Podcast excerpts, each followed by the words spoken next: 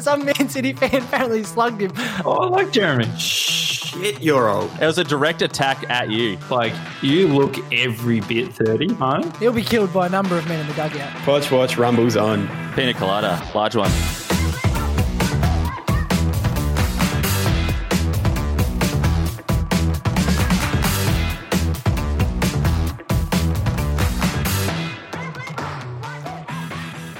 Yes, coming in hot with episode 21, season two of Football Played on Paper.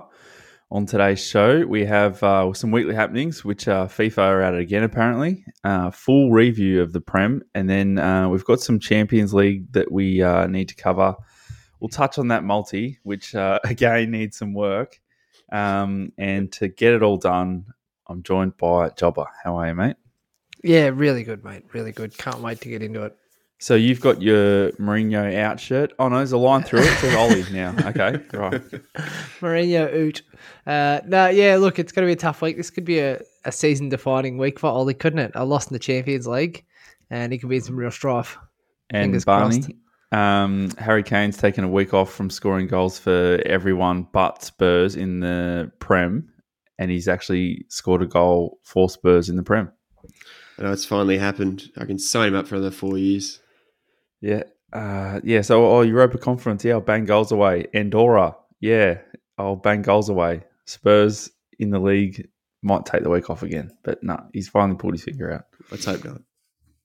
Um, all right, let's go, Barn. We got uh, weekly happenings looking thin, which is good. I like to see that. That means nothing uh, too drastic's happened in the world of football.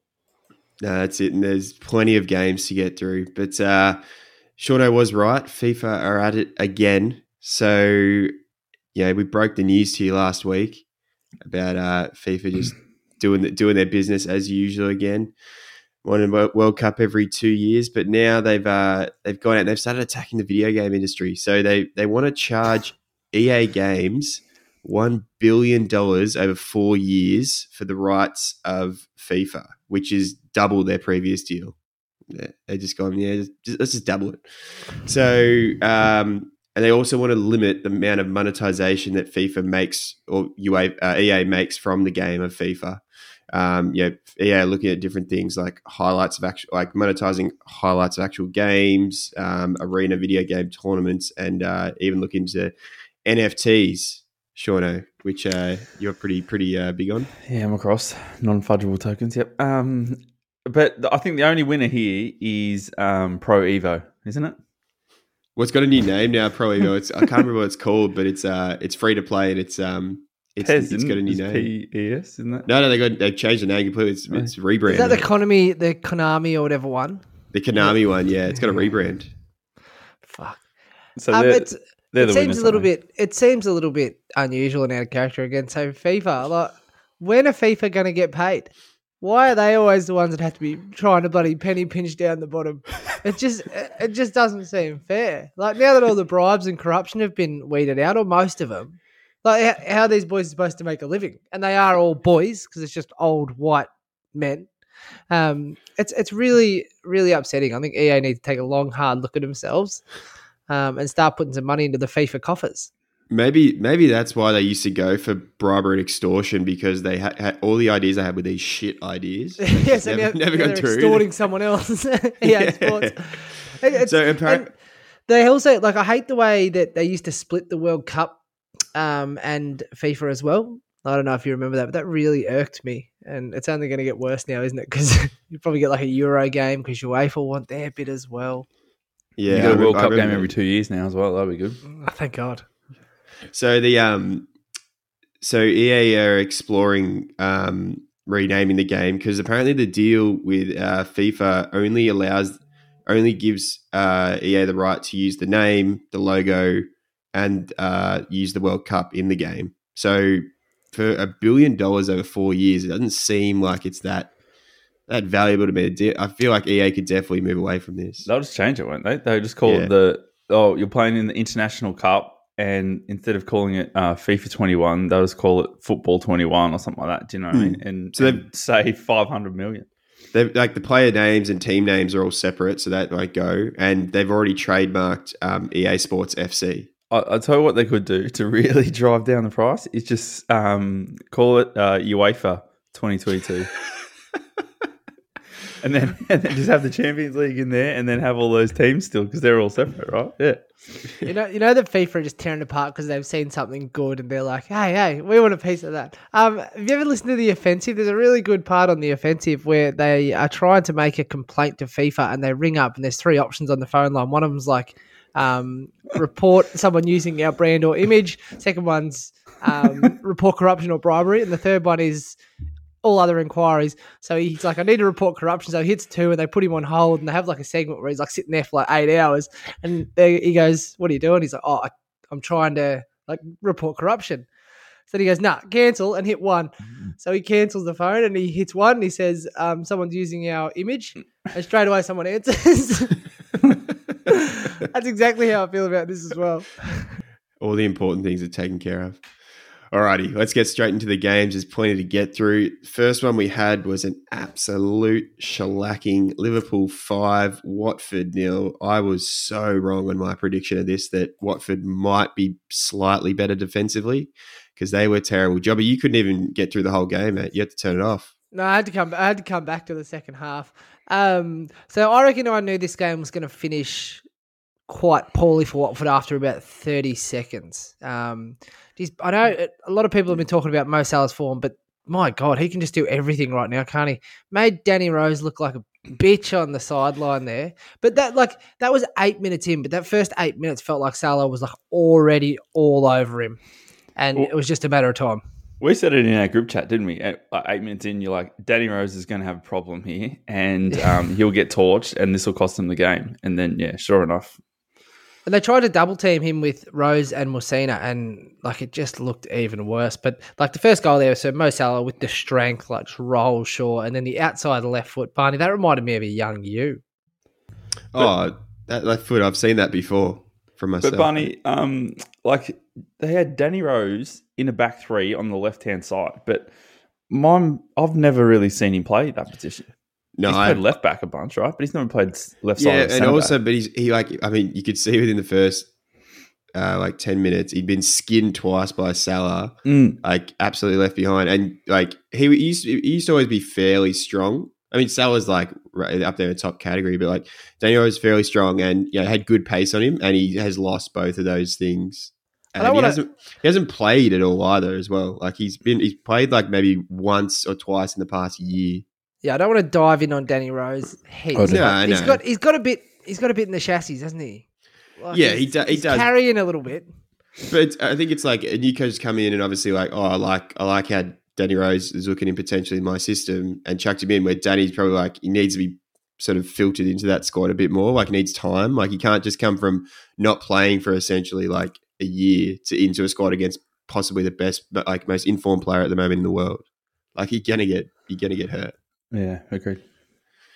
Uh, but good news as well for Liverpool fans. Bobby Firmino with the hat trick. Um, combined yardage for the goals about 15 yards. Couple of couple of uh, nice bits of defending in there from Watford, but they just couldn't they couldn't live with Firmino's movement either. Like they seemed to lose him all the time. They were just an absolute shit show back there. Yeah, they were an absolute shit show. And they couldn't really get Sarr on the ball or in any space and, and get him isolated either, which meant that like getting out um, was a problem. So therefore, the waves of attack of um, Liverpool just kept coming and coming. Klopp got a good chance to make some strategic subs. He took Trent and uh, Robbo off at 60 minutes um, to give them a rest. So the game was done at, at that point. But yeah, easy win for Liverpool. Do you think that's a bit of a change from him this year to uh, rotate those key players in games where you're like, oh, I'm like we're dominating? Because like last year and the year before, I don't remember them ever taking off those two, even if they were up like four 0 Now he Yeah, seems to be well- rotating. I know they're both coming back from sort of sickness and and Mm. and um and injuries, but like I feel like he's rotating a lot more now. Yeah, I agree. I think if you went back last year, I think and it wasn't really rotation. He was just patching together a defense at that point, wasn't he? But the year before, yeah, definitely. Like he just played the same back four all the time, um, and then they either sat out completely, like about once a month, or um, or played every minute of every game. So yeah, I think think that's new, and I think maybe he's realised he's had to do that where he he burnt players out, didn't he? When he played all those games, um, and then he had like a bunch of injuries all at once. I mean, it's an intense system, so you'd, you'd want to be rotating through as much as you could. But oh, Liverpool look good though. Man, they look good. Into second, haven't lost. Yeah, looking good. For, for me, I think they're now leading the race in terms of like um, Really? the best team in the league at the moment. I think like City and Chelsea are just behind them, but yeah, for me, Liverpool are probably the best out of the three. What do God, you I guys hope think? they don't. I hope they don't win. Thank God for the table. It says Chelsea are just above, them. but they, like they were just absolutely imperious in this game. And like I know it's Watford, new manager, and Watford were pretty shite, but like they they just they look so confident and so slick. And like at the start, you could see Watford sort of compressed, and they were trying to like really tighten things up. And then Van Dijk's just banging diags out to Salah, and you're like, fuck, like what are you gonna do about that? Like. no stopping that. Yeah, I'm not sure Right. we're getting much better for Watford either. Like they got Everton coming up, Southampton, Arsenal, Man U, Leicester. So I'm not sure they they're getting a really good chance to um, find his feet. Ranieri, It was- so it'll it be was- tough. His biggest defeat ever in the EPL, Ranieri, five 0 So I mean, first game back in the league, that's that's tough. But I mean, the possession stats as well. Like I think Watford had seventeen percent in the first half, and then twenty three percent overall. So absolutely dominated on the ball. Just never never really got a chance to even come back into the game. But we'll move on to uh, something that was a bit more t- of a two sided game, and that was Aston Villa two, Wolves three. I got to say, I watched this game back. This has probably got to be the be- one of the best, if not the best, game of the season so far. This game was unreal from like like this how much it flipped towards the end and just the end result. I thought it was great. What do you think, Sean? Yeah, I I just for for me, I thought Villa were um, good for their two goal lead. Um, I, like I know it went back and forth during the game, but at that point, what were we eighty two minutes? I was happy with Villa two 0 Yeah, I, I, agree. think they probably deserve the, the game uh, overall up to that point. But you'd just be so fucking disgusted that you've thrown that away at, at 2 0 up. And it's one of those ones where as soon as Wolves got their first one, like you were just like, oh, yeah, I can feel what's happening here. Like the whole game just swung. And it's one of those ones where it doesn't really matter what you do. The, the momentum's just too much. Like one individual can't really do do much. And I feel you just feel like the whole you know flow of the game was um, turning towards Wolves, and I was really happy with um, when because I'm neutral in this, so I didn't. I just wanted action really. But when um, Conor Coady scored his goal, you should have seen the look on his face, like his eyes were like double in size, and he just like ran over um, into the crowd. He was And up. I was surprised that they jumped that much into the crowd, especially given like how prevalent COVID is um, over there. Doesn't and exist. The low vaccination rates of uh, the Premier League players. And they just jump into the crowd and get rubbed on by like 25 dudes. Um, important statistic there for Conor Coady. So obviously he's a bit of a neutral's favourite, Conor Coady, because he's Yeah. you know um, young nice bloke guy. come good. Um, he's actually the probably the deadliest finisher in world football. So in 122 Premier League games, he's had three shots on target, and two of them have resulted in goals. He is an old-fashioned fox in the box when he gets in there. yeah. that's, a, that's a ridiculous stat. You were talking to your, Uh, to your mates every after again. I, I have. uh, We got together and we're like, "What's something completely pointless we can pull together to support our argument?" Um, no, but it was like some of the football from Villa was really good, and the both of their goals were really well constructed. John, Um, John McGinn's goal was unreal. John McG- and John McGinn's Oh. a hell of a player, but yeah, you'd be really disappointed too with the nature of those goals. So it's what three pretty like they're all set pieces, like they're all preventable, That was scrappy goals. They um, all were. scrappy Yeah, goals, and then the, the winner would just be absolutely heartbreaking because like there's just nothing you can do about that. Um, Yeah, there is. You, you can't do much about the deflection, but also don't make that foul. yeah, And, yeah. Like like Adama Traore is running into a back four, and you know what he's like at shooting. Like he's terrible in the best of days. So like just let him shoot. He's He- not going to score, and he like fouls him from behind and gives Ruben Neves a chance to put it away. Like that's just doesn't seem it seemed a bit silly. But he's a young guy, Jacob Ramsey. Like you know, um, bit of ill discipline, but he'll learn from that. Adama gave us one of his uh, mazy runs. Early, I think it was in the so first half. good. And then just, yeah, absolute rubbish finish to the keeper. He just picked it up straight off his chest, didn't have to move. So, yeah, he, he was um, up to his usual tricks.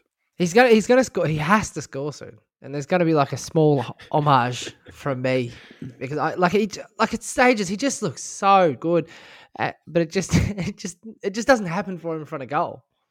Maybe he's un- too strong. He's unplayable. Like you, like you like in terms of like trying to defend him, you can't like you can't defend him. But then all you need to do is just let him go through and shoot because you know he won't score. So you sort of like don't have to really defend him at the same time. It's just it's crazy. But I I've, I've been more impressed probably with with Wolves about um, how they keep continually sort of getting better and better every week. And like we talked early on in the season about how they looked really scrappy and and you know they couldn't find a win, and now they just sort of it seems like they're building every week and getting better and better and better, which is is good to see for them. Three on the trot now for Wolves into tenth. Yeah, yeah, and their their performances are getting better and better every time. So it's good to see them finally uh finally link up. Barney, let's move on to a team whose performances aren't getting better every time. Yeah, so I just wanted to uh to move on to the uh, Leicester City United game. Leicester four, United two. Job. Only, only question I have for you is how good does that three year extension look now? That's smart money. Um, we, we must have got the FIFA negotiators in. We said that No, at the time, though. Actually, yeah, yeah, but I, I, like I've never been a fan. I, like, I, but um, I think it's interesting. So obviously, Manchester United have some problems, um, but I, I think the thing that makes me most upset about this was like y- you knew what was happening, but no one did anything about it. Like you could see they were pressing high. So the first, the first goal for Manchester United is an aberration. Like Mason Greenwood, that's just stunning. Like there's, there's nothing anyone could do about that. Like once he gets inside Castagna, just absolutely leathers it. But then Harry Maguire gets caught on the ball from a a pretty shit back pass from De Gea too, and I think he shouldn't be absolved completely of blame here. But like they pressed high, and then Tielemans had a lot to do, but it just kept happening. But the thing that was interesting as well is like Manchester United obviously have this problem in transition where like everyone's like, oh, you got to get a defensive midfielder that's going to solve all your problems. I don't think it will because all none of those goals were a, a direct result of that problem. Like you could see it was an issue throughout the game, but like a bunch of dodgy marking on set pieces. Wan Bissaka jumps in for a stupid challenge on the touchline, and then a bloke just trots into the box. Like a defensive midfielder doesn't solve that. No, I I agree. I think like we are discussing in the group chat about you know like what potentially is the problem with United, and I I, I think now it's gone past just like one player to fix it or the players are the problem. I think it's just the whole system. There is like problem with the system is there is no system. It's like you're waiting for Greenwood or Ronaldo to do something like Greenwood did and just like lash one in from 30 and get the boys up and going. Whereas like there's no like something to fall back on and, and be like, yeah, okay, that's the way we play. And we've got that in the back of our heads of how we always want to play. Like Leicester, just like pressing high, pressure on the ball, just like go, go, go. And especially once they're back in their like their um, regular formation, you can see how much it works for them. But yeah, it's just that's my problem with United is they got nothing, no system behind them, and they're just sort of sort of like going nowhere and hoping that the big players will step up and, and win them games instead of like a system winning them a game.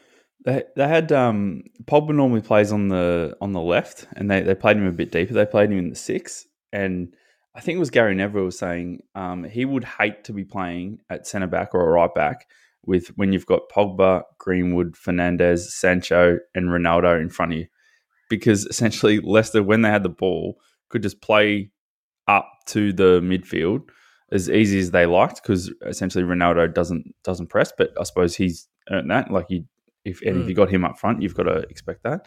So they got Leicester got to that point, and then they all they had to do is just punch one pass through the midfield to break a line, which again was rather easy due to the work rate of that midfield. And then essentially we were Leicester's just in front of Manchester United's defense. Do you know what I mean? So I feel as though Leicester got to work the ball up rather easily. Whereas if you look at how Manchester United got to work the ball up, they'd start it deep, you know, a goal kick that from the six yard box to the edge of the six yard box they took, and Leicester were just pressed all the way up. And another like little indication of um, of how the game went was have a look at Tielemans and Pogba. So you'd probably argue that they're similar quality um, player. Obviously, Pogba's got a little bit more hype around him, but have a look at the work rate of Tielemans versus the work rate of Pogba, and they played in exactly the same position. Pogba played a little bit deeper in this game than he usually does. Tielemans played in the same position he always does, and you look how many times um, Tielemans pressed pinched the ball, got stuck in in the midfield. You didn't see that once from Pogba in, in that position, and I think that was just how the how the game went. No, I I uh, I was going to say that exact point as well, Sean, about like Tielemans. Like he's such a contrast to the United midfielders, where he's he was everywhere. Like I think uh, was it like one of the goals where he in, like intercepted the ball and then laid like a one-two quickly and like brought it forward for the goal. Uh, he's just he was everywhere and was just causing so many problems for United. And yeah, like you say, he's a bit he's not necessarily like that workman like um, midfielder who's meant to be doing that, but he does that as well as the sort Yeah. of the classier stuff with spraying balls around and that. Yeah, well, he's a perfect eight. Like he's not a ten because Yeah. he doesn't just sit there and, and you know slip balls in and, and sit up front. But he's not a six where he's like you know you know dropping deep, getting the ball off the centre backs and you know um, making a bunch of tackles. He's a perfect eight because he's got a nice combination of um, you know he scores, pops up with goals every now and now and again. Hit the post and scored a goal um, this week, but then he also gets stuck in. Like he's just box to box. He's just everything. Um, but uh, the one thing I enjoyed was um, Brendan's post match press conference. He said that like so far this season we haven't been ourselves, and so he goes, "What I did is I stopped and I analysed the last two games from the perspective that I was a brand new manager coming in and just like looking at it raw, saying, "Well, what am I seeing here? Like what what am I seeing?" Um, like you know, not on on reputation of any players or anything like that. And yeah, he took some notes, trained the boys that week in that style. And then, yeah, you saw how they just looked like the old Leicester again, right? Like nice high press, nice and aggressive, plenty of energy, played with pace, risky balls through the midfield. Um, and yeah, I just think they were back to themselves. So yeah, I think that's the difference with the, one of these teams as well, where Brendy can go, things aren't going right. I need to do some analysis and, and work out exactly what's going on. Whereas Ollie just like, yeah, just go out and play. See, I reckon, I reckon that's true because I feel like when you watch Manchester United, you still get the sense that it's like a bunch of good players stuck together, like someone's trying to put a Mr. Potato Head together in the wrong spots. Um, Yeah. because like even with the press point you made before, like there's so many times where Bruno Fernandes is like a one man press, and then Ronaldo's like walking over next to him, and then as you said, Tielemans in that space, like they're already out. They haven't done anything, but there's already a gap to play like right through the center of the park, and then like the other thing that Manchester United seem to be really poor at is like fouling players from a fast break. Yeah, I mean, Wan-Bissaka tried. Yeah, yeah, but like his was the wrong time to do it. Like he's on the touchline, Yeah. but like someone higher up the field, just pull someone down. Like Fernandinho has about ten million fouls a week, just stopping someone on the counter. Like, Yeah. and Guardiola's got that rule where he's like, "Oh, you got three minutes, three seconds to win it back, or like, foul someone, or do something." Like, but they just don't. There's no resistance at all to that counter attack because everyone's pushing, and even Wan Bissaka and Shaw are both pushing on, like often, and neither of them like need to do that. Like the timing's all out, nothing's in sync. Yeah. So I suppose the question I have going into this Champions League fixture with Atalanta, followed by Liverpool, followed by I think there is a a lapse, and then Manchester City. Like uh, Ole Gunnar Solskjaer seems to have this like odd credit with the board that's going to keep him his job. Like that just seems absolutely insane. Like, like should they sack him? I think if that run of results um, goes the way it likely will, I think that they've got to at least make a decision. I think once you can't actually make top four, I think that's when they'll pull the trigger. But until you can't actually make top four, I think they'll they'll stick with him no no matter what. And just going into that runner results, I, think I said I think I said this made that comparison to the this team and the Arsene Wenger days where they just need someone to put them out of their misery.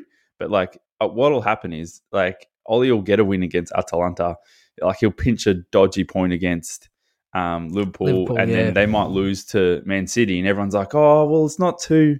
Like we saw glimpses. He, you know, he's got a win in there, and and then it just rolls on again. As opposed to like if they got lost all three of those games, he just he would get the sack. So I I see that. That Well, Manchester United haven't- going to bubble on. Manchester United haven't played anyone good. Yeah, That's probably most important as well. Like they But- haven't come into any of their rivals at this point. But you see, like not not necessarily this season, but ha- actually this performance this week, and then some big performances and big um, seasons previously from this Leicester team, and then you look at run your eye down the um, two teams. Imagine if Brendy had the access to these Manchester United players and what he could do with this Manchester United team, right? You got to imagine that um, the board can see that. Like if Brendan Rodgers had that those players there, he's achieving unbelievable things with like Söyüncü, Amartey, um, Castagna, Soumaré in his team, Maddison, Iheanacho. Like, and they're Leicester are just playing some of the best stuff um, in the league in patches. And when they're fully flying, you could say that. Imagine what he could do with like the team that you guys have got. So, Yeah, yeah, I think in the Premier League, you just got to look at like how many coaches are probably better than Ollie, and it's you know if you put It's Ollie in the them. ranking, he's he's he's down here. He's in the bottom half. He's What, he's, he's like not what? What good. manager? What manager wouldn't you think is a bit? Honestly, what manager in the Premier League is not more qualified or a better manager than Ole Gunnar Solskjaer? yeah, maybe as Xisco's Like- gone, probably pro- probably Oh, probably no one. But, but Ranieri, Ranieri's won a Premier League. Like so. no, no, Ranieri. that- I, I rate Ranieri. Like, But I over think, that, you, and yeah. as Sean said, like if you give any of those managers outside of maybe Brucey, but like his his days are numbered. yeah, but any he's of got more managers- experience. He just did his thousandth Yeah. game. So in terms of experience, he's got it. Like But he's never going to get the job, but yeah. Any of those managers, given those resources, could and would do a better job. Like I have no doubt in my mind.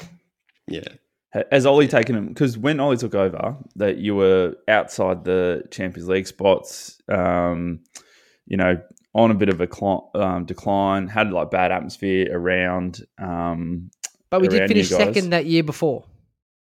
yeah, but uh, like, I mean, I'm saying the specific moment when he took over, right? And so, as and he's moved, like he's changed the atmosphere, and he has done some good things, right? He's changed the atmosphere around there. Um, he's got you know Manchester United playing in patches how they used to play, and now you're back to being in the Champions League, and um, you know, and you've got some decent signings in there. So tick, tick, tick. He's done those three things, but has he taken you as far as he can go? Like he's not going to close that gap from you know third and fourth to the top two because that, that's the hardest bit to like to go from to go from 14th to 10th is much easier than going from fourth to first. But I don't buy all this like, oh, it's so positive, it's a great environment. Like you can have all the positivity and what he has done is shifted the expectation down. Like that's why people aren't pissed off. Because the expectation is now low because it's like, oh, it's Manchester United. They're a bit of a fucking shit show. I Don't worry know. about them. Yeah. He like no one, no one's, no one at the start of the year is like, oh, now Manchester United's going to win the league, and you get Ronaldo, and there's like all that fanfare, and you're caught up in the excitement. But the the same issues persist. They didn't need a striker. Like it was just like a big positivity burst. But the same problems that are there, that like now everyone's like, "Mm, well, they're not really going to win anything. They'll probably bounce out of the Champions League. He's just like everyone just expects less now. Yeah, I, I don't know. I think I expected a bit, bit more from Manchester United this year, especially when they signed Varane, Ronaldo, and uh, Sancho. But um, yeah, there you go. But anyway, on to the winners, Leicester. I think um, good news for Leicester having Johnny back in. I think having Johnny back in allowed like the confidence of that midfield and the front three to press a little bit higher. Um, and a little bit more aggressively. They only got that wrong once for the um, Rashford goal. Um, so yeah, he's just a huge in, and it's good to see Maddison back to his old self again. Like uh, he had had spent some time out of the team, and now he's back in. He's like energy and he's pressing in that spot um, was was really good as well. I mean, he, he needed to do something because he was even when he was coming back in, he wasn't playing that well. So Yeah. yeah, I think okay, Brendan, to see him back apparently in. Brendy had a s- chat to him um, during the week and said, you know, here I want this is what I want you to do. I want you to get back to your old self, and, and he did just that. He did really well. Yeah, yeah. All right, let's move on to the bluer half of Manchester, the ones that know how to win.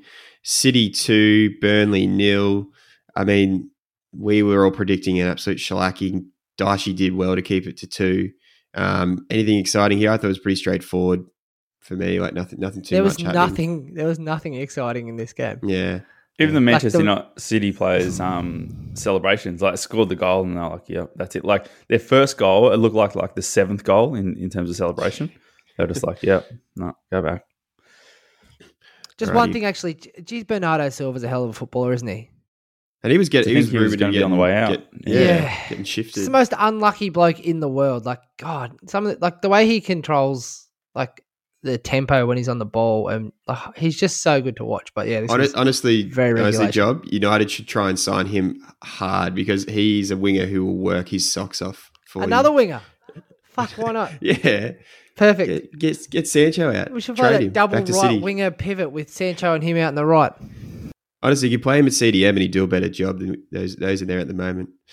All right, next one we got here is Brentford nil, Chelsea one. This was a highly entertaining match for only a uh, a one 0 win.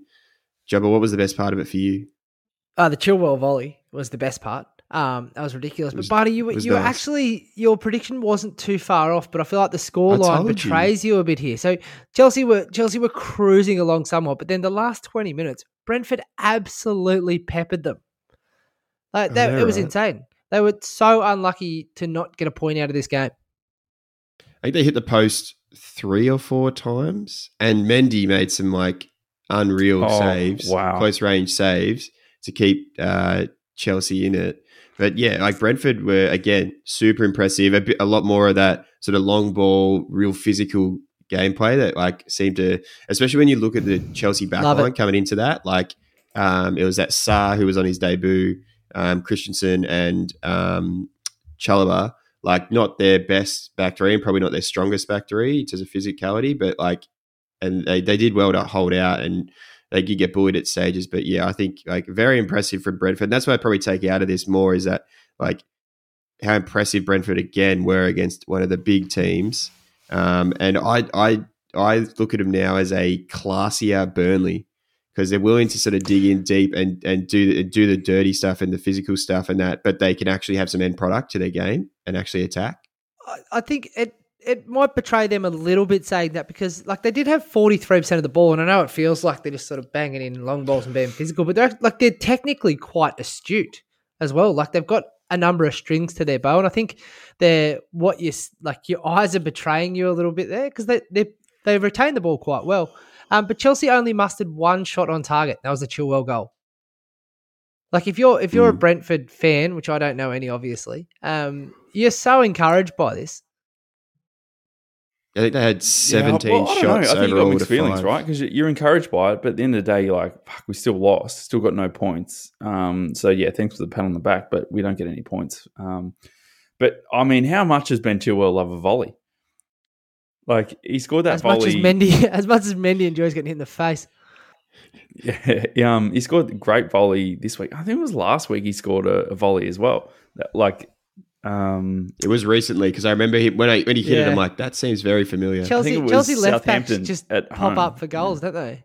Like Uh, Marcos so- Alonso and Chilwell, you just can't trust them defensively. But my God, let him in the 18 yard box.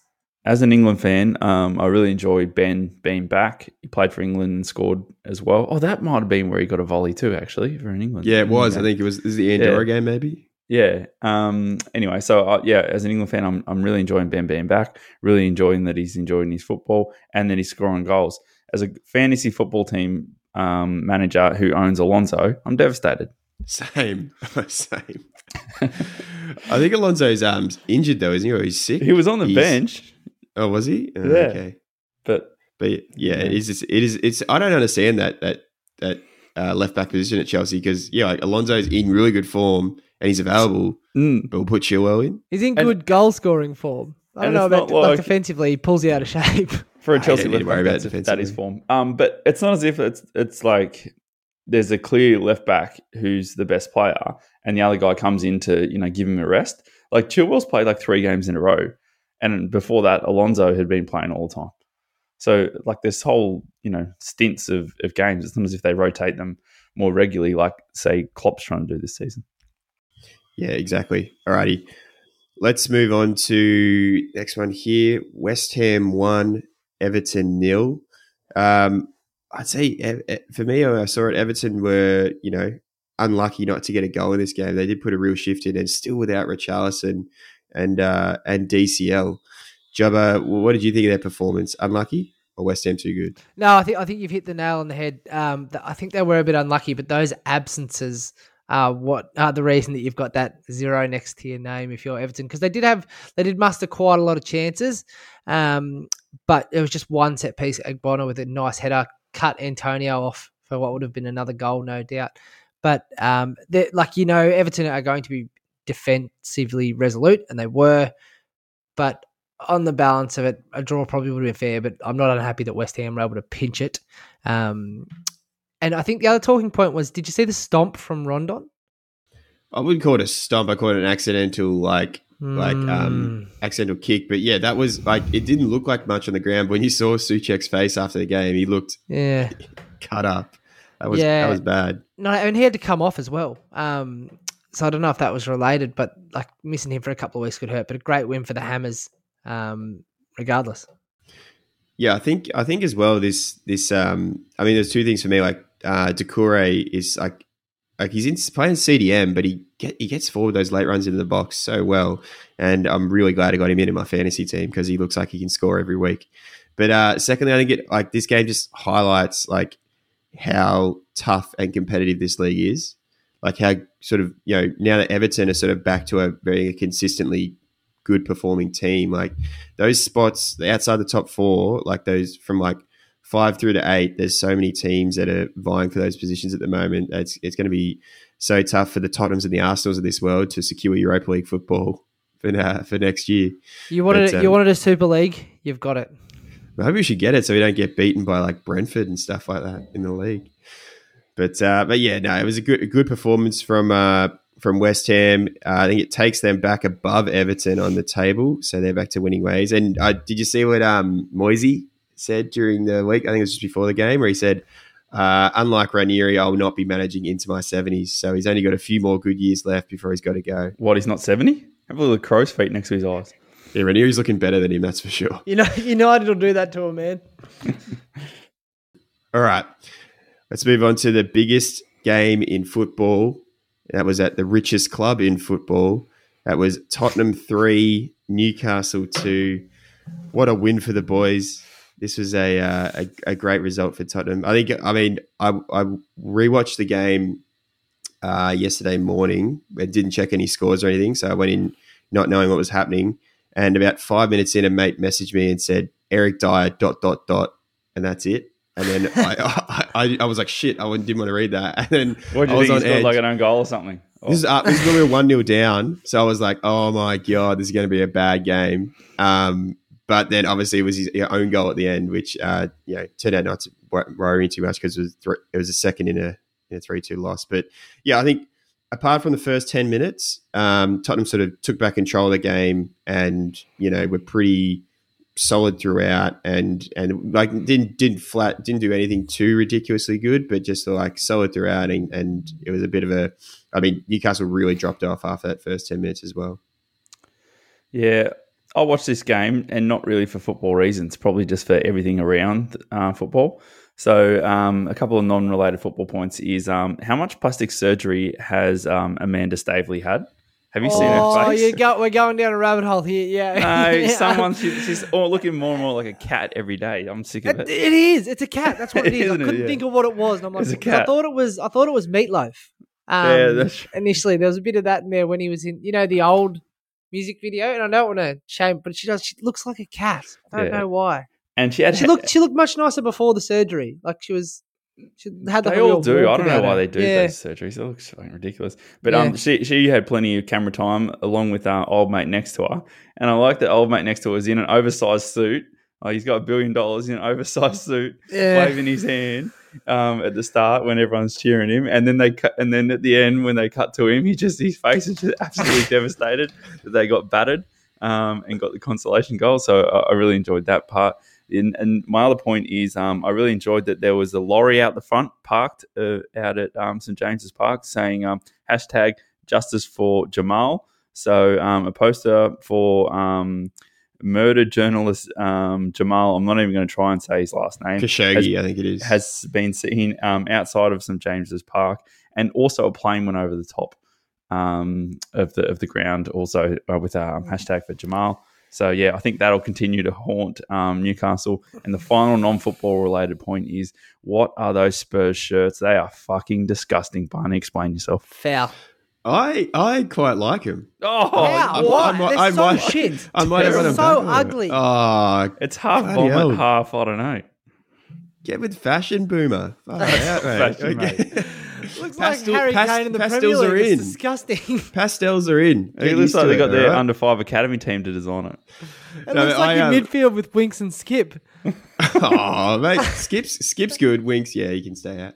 But no, I I um also on, an, on a non-football related note, uh, Jobber, you were absolutely correct with the traditional garbs, in, but they did How one good, better. how good was it They, to see? they did, they did one better. They had them black and white striped as well, not just Yeah. t- the traditional color. So that was you were spot on the money with that. And after um, two minutes, they were everywhere too, Sam. Like going Oh, yeah. Callum Wilson on the end of one. But I think also the guy who was next to Amanda Staveley was uh, about 45 minutes in when um, when uh, you know Spurs looking pretty good and the game was looking out of touch for Newcastle. He was on the phone, just like not even watching the game. I think he was checking if that investment had actually gone in yet, or if he could I recall think he's trying to buy sort of leave. Spurs.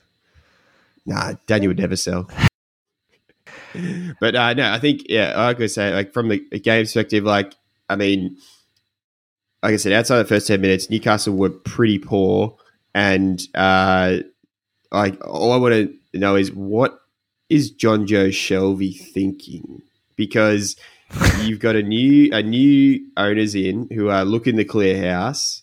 They're looking for any excuse to get rid of someone, and he's just putting himself on a golden platter to be the first player sold in this new reign. And apparently, before the game, he in an interview he was like, "Oh, we got new owners, a new chance to impress. Like we got to make sure we put everything in and and uh, and yeah, do the best we can." And I guess that's his way of thinking he's impressing. There's a few ways um, that these players can take it. I think like new owners coming in, obviously they're going to spend some cash. So I think there's going to be a portion of these players who could be their you know day one players and then go all the way through and potentially play Champions League football in like four or five years time. Saint-Maximin um, might be one of them, for example. Um, Dubravka maybe as well. Um, but then you've got that next group of players who you're like, man, if I really pull my socks up, get things right, get on board with this, I might be able to go on a hell of a journey for my career. Do you know what I mean? Like, uh, like I'm, I might go from battling, and I might be able to take this club to, you know, in Vincent Kompany esque. uh, but at least to the Conference League, the Europa Conference, or the Europa League. Do you know what I mean? Take them on a nice journey and enjoy that process as well. Or you could be one of those players who just cracks the shits and say, "Oh, well, they're just going to bring players in, and I'm going to miss out now." So I think, yeah, the players have really got to sort out what bucket they want to be in because they're the three buckets for me. So which one's all- Jonjo in? Jonjo's in the. Um, I hear you need to clear some space. Um, watch this cameo and, and see if you like it. I'm going to take one of the Tottenham players' legs on the way out. Well, so was he on 19 minutes? he Yeah, got 20, subbed 20 on, minutes. Yeah. Subbed on, yellow card, red card. Just it's exactly what you. Oh, and I think there might have been a couple of diags in there as well. So pretty much what you'd expect from Jonjo. Yeah. Um, he looks like the oldest young guy I've ever seen too. um, so the other, the other thing I'd like to touch on, Barney, um, outside of the bit of excitement at the end there for the Toon Army, was just Eric Dier. Just fantastic. That could only happen to Eric Dier. So he's, what's he going for a header and it's hit him in the knee? I don't know. Yeah, because I, I watch it back. I'm like, oh, maybe it really like dropped with some pace. I'm like, it never, Yeah. it never really changed course. It was pretty consistent in its way. So it's like, it's like he's going for the header, but then he's at the last second he's realized I'm not, I haven't got my position right, and then it skimmed his forehead into his thigh and bottom corner finish past Lloris. Yeah, good finish. And, But- yeah, it was it was a very good finish. But I think I think it's a little bit um, a little bit unfortunate that you're lacing into him now because he did save a life in this game. Him and Yeah. Sergio Reguilón. yeah, I think it was Sergio, wasn't it? It was Yeah. in the ref's ear. Yeah, that was someone went down in the crowd. Don't know what it was about. And poor, poor, Had a heart uh, attack. had a heart attack. There you go. But like uh, Højbjerg, that's two heart attacks he's experienced at games in the last like three months. He's had a, And he Uh, plays for Tottenham. Ah, but he gets to go to Denmark in the international break. So Ah, oh, yeah, things beautiful. are all good. Things are all good there. Um, but I think importantly about this game, so that pushed Tottenham into fifth position, that win over the richest club in football, above Manchester United. Which I couldn't believe it when I saw that. And Nor we're could- equal points with uh, Brighton. Liverpool, Brighton. Oh, but we're only oh, sorry. not Liverpool. We're one, we're, but we're Liverpool. one win behind Liverpool. I'm like, how the hell have we gotten there? Just a good Um, team, good manager. So so far this season, Spurs have beaten the richest club in the world twice. Man City, Star, and then they uh, just knocked off the new new ones. That's what the big teams do. All right, let's let's move on from the greatest team in football, Tottenham, onto. We'll just quickly touch on this because it is live at the moment. Arsenal v Crystal Palace. Sean, you got a score update for us? Uh, I did from five minutes ago, which was um, Aubameyang um, has popped up for Arsenal um, and gave him a, a 1 0 um, lead. And then more recently, Benteke has pulled it back um, with a goal in the 49th minute. So we're at 1 1 at the moment. he scores when he any- wants, doesn't he? Any chance Gallagher's got an assist on that? I really need it for the fantasy. It, it- no, it doesn't look like it. It looks like an individual goal. Some um, think uh, Saint-Maximin, think Mo Salah, think uh, Traore, but with a finish. So don't think Benteke then. All right, let's move on to the uh, UEFA Champions League. It's back on again this week. So uh, we've got Club Bruges versus Man City. So you know what you think would be a pretty straightforward win for Man City, but Bruges have been very good in the, in the Champions League so far. I think they're they're like got a couple wins already. So you never you never know. Man City or batter and- barn. Come on, mate. Stop trying you to hype it up, mate. You sound like you work for the um, TV network. Man City will fucking smash them. I think you're doing great as a hype man, Barney, but also I agree with Sean too. I think they're going to fucking smash them. Especially after only beating Burnley 2 0 on the weekend. They've got three goals in the bank they need to use up. So this could this could get ugly, I think. This is That why is Jack how Grealish came. works. He came. He came to Man City to play in the big games, the big Champions League games. Club Bruges away. Smack Brugger. Get over to Belgium and teach those bloody continental Europeans a lesson. Go get them, Jack. Alrighty, and the other half of Manchester, like we mentioned earlier, have got Atalanta at home. Fortunately for you guys, so you might actually be able to put in a good performance. But we didn't actually touch on Jobber that that ridiculous away record is now gone for United. In a bin. That un- undefeated in thirty, the worst team to go undefeated in thirty games. Yeah, it's unbelievable, over. unbelievable team, unbelievable record. So 19 wins in those 29 games. Um, and that, and that was what we hung our hat on was that we didn't lose on the road. We're shit at home. Um, Atalanta have been mixed in the league. Pretty similar record to United actually in eight games. They have four wins, two draws, and two losses. They were the great entertainers. Probably not so much now. They look like they've just got some problems at the back. So hopefully Manchester United can exploit that. But they do have a little bit of structure and a better manager, uh, worse players. So really anything could happen here. I think United are going to win, and I think there will be quite a few goals in this one as well.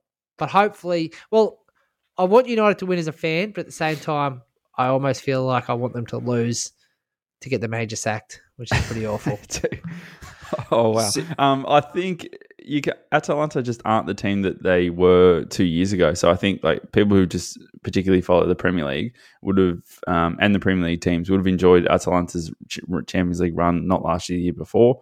Um, but yeah, they're just not the goal scoring machine that they that they once were, and the entertainers that they once were. So I think Manchester United will be too strong for Atalanta. Well, they lost a big part of that team as well, which was Romero at the back, who went to Tottenham, and. Uh, Wedge Spurs in there. Fuck's Well, sake. but I mean, that like, there's, everyone was saying that he was the best defender in uh, Italy last year. So you know, like that's a big loss to have to a team. But um, they've lost some other other big players. But see, I when you when Sean when you were talking about before about oh United will beat Atalanta, but then they might um, lose the other ones and I'll still be safe. I think they'll lose to Atalanta, but then they'll beat the they'll win the beat the teams they don't they shouldn't win. So they'll Liverpool. beat Liverpool. Liverpool, And really? Look at and them beat they're like- Liverpool. Uh, that's right, but no, but not Jesus. this is this is what I, this, but this is what United do. They lose to like the teams they shouldn't, and then they beat the teams like oh you got you're facing Liverpool in poor form, oh you're going to get smacked, and then they come up and win like two one or something. This like, is why this is why you get paid the big bucks, Sam. You're a braver man than me. My God, I was I was hoping we were going to not talk about that game at all, because I'm genuinely concerned if- about if- the result. If I'm right, I get a job at Sky Sports, so it's all it's all on the line for me. But uh, rounding out the last two English teams they're playing, so Chelsea play Malmo.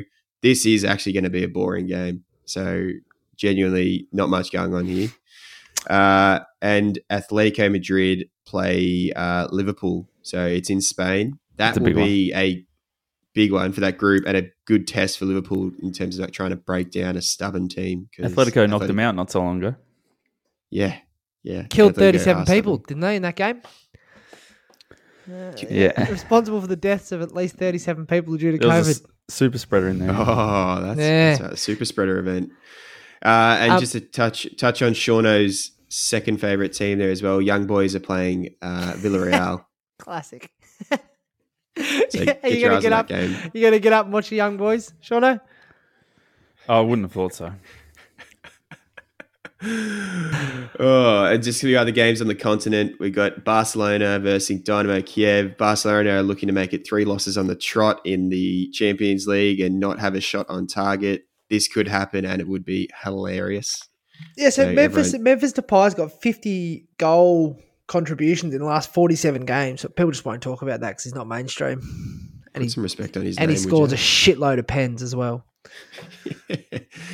and uh, PSG play RB Leipzig, you know, in what will be, I think, an entertaining match. Two teams who do like to attack and not so much defend. Uh, all right, Job, what's what happened with the multi? Uh, what, what- what? No good.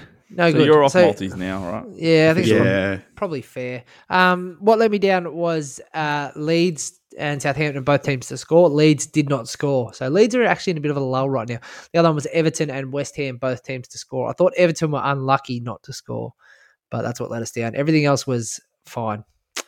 So All right, where can they catch us? uh, if you want to reach us, email is footballplayedonpaper at gmail.com, Facebook football played on paper, Instagram at Fu- football on paper, Twitter at football on pods. I just noticed you've color coded that, so that's really nice. So thank you for that. Yeah, because you do struggle with that. Um, all right, that's it for this uh, review. Um, we'll be back with a preview later in the week. Um, and for everyone else, uh, just put that Jamie Vardy volley on uh, replay. Some Man City fan apparently slugged him. Oh, I like Jeremy. Shit, you're old. It was a direct attack at you. Like, you look every bit 30, huh? He'll be killed by a number of men in the dugout. Watch, watch, rumbles on. Pina colada, large one.